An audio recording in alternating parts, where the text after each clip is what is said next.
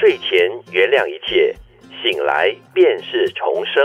这是非常重要的。如果你在睡觉之前，你没有办法放下。这一天里面所有的东西的话，你你隔天醒过来，应该会觉得格外的痛苦。我这个动作好像有点难做嘞，因为通常我一躺在床上哈，还来不及原谅一切，就已经睡着了，怎么办？哎，那表示说你没有任何的怨恨啊，OK 啊，也是好的哈，你没有任何的牵挂呀。嗯，有一种说法不是夫妻吗？没有隔夜仇啊。有些听说老朋友他们有这样子的约法三章哈，有些什么气啊不满哈。就今天把它解决说完，嗯，隔天就重新再开始吧，嗯，所以这也是其中一种方式。其实不只是夫妻，我听说的就是父母兄弟姐妹都是没有隔夜仇的，嗯，很多东西大家就是可能当下很生气而骂出了一些不该骂的话，或者是讲出不应该讲的东西，可是过了第二天，大家睡了一觉醒来过后呢，就好好的把一切都淡化去是最好的。说是这么说啦，我觉得在现实的生活当中呢，任何一个人，其实我们有的时候。就有太多的执着，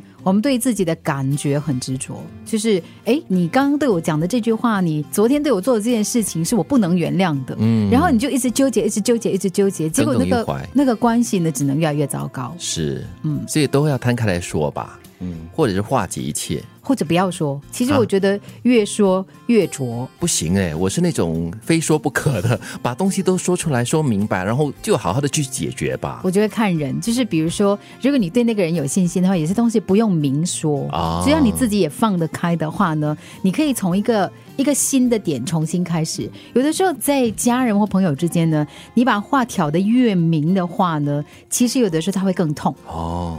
但是如果不说的话，有时他会在你的心里面留下个疙瘩。如果你一直留着他啦，我的意思就是说，如果你觉得你放得开的话，可以是对方他也有疙瘩。但是你可以用行动来让对方明白，其实我们可以 move on。所以我在想，你你要对对方有一定的了解，嗯，你觉得对方还有包括你自己都可以，真的是把它放下，或者是可能双方都需要一点时间，可能没明说没去解决，但是过了一些时间，双方都可以把它放下往前走。因为有些东西是行动来的，嗯，就如果说你不说，然后你也冷漠，那可能就会造成这个问题越来越大。对，但是如果你没有特别去挑这个痛。但是呢，你用你的行动来表明说，哎，我是很在乎的，你会很主动的去表达你的关心，然后去重塑你们之间的关系的话呢，我觉得如果对方是一个跟你一样有珍惜这个关系的人的话，他也会就是有回应。所以不只是要对对方要了解够。然后你要对这一段关系也是要了解透彻，才能够做出这样的一个举动。又或者是你对这段关系有信心，你觉得即使没把这次的问题挑出来讲明白，但是呢？双方都愿意往前走的话，他还是可以继续下去的。这段关系，好的关系没有跨不过的难题。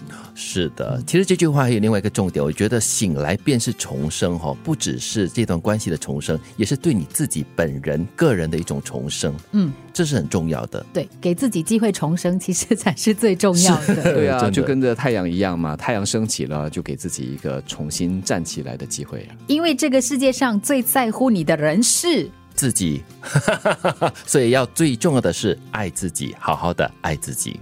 睡前原谅一切，醒来便是重生。